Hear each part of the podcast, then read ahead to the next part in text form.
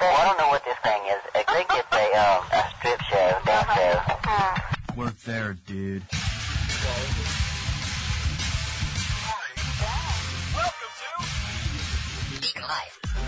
Hey guys, it's the Deacon, and uh, just wanted to let you know that we haven't forgot about you. We're taking a little break here. Uh, some things have changed here on the show. Uh, IT Dan, is this going somewhere? We'll no longer be with the broadcast, so we're kind of changing things up here.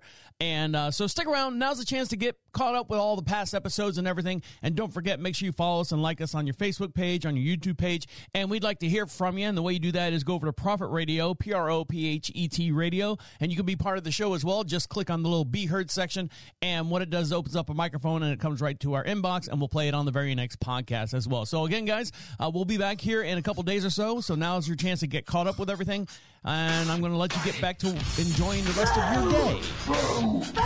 Thanks for listening to Deacon Live. Oh no.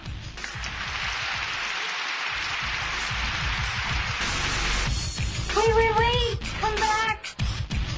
This is the end. The absolute end. Écoute-moi,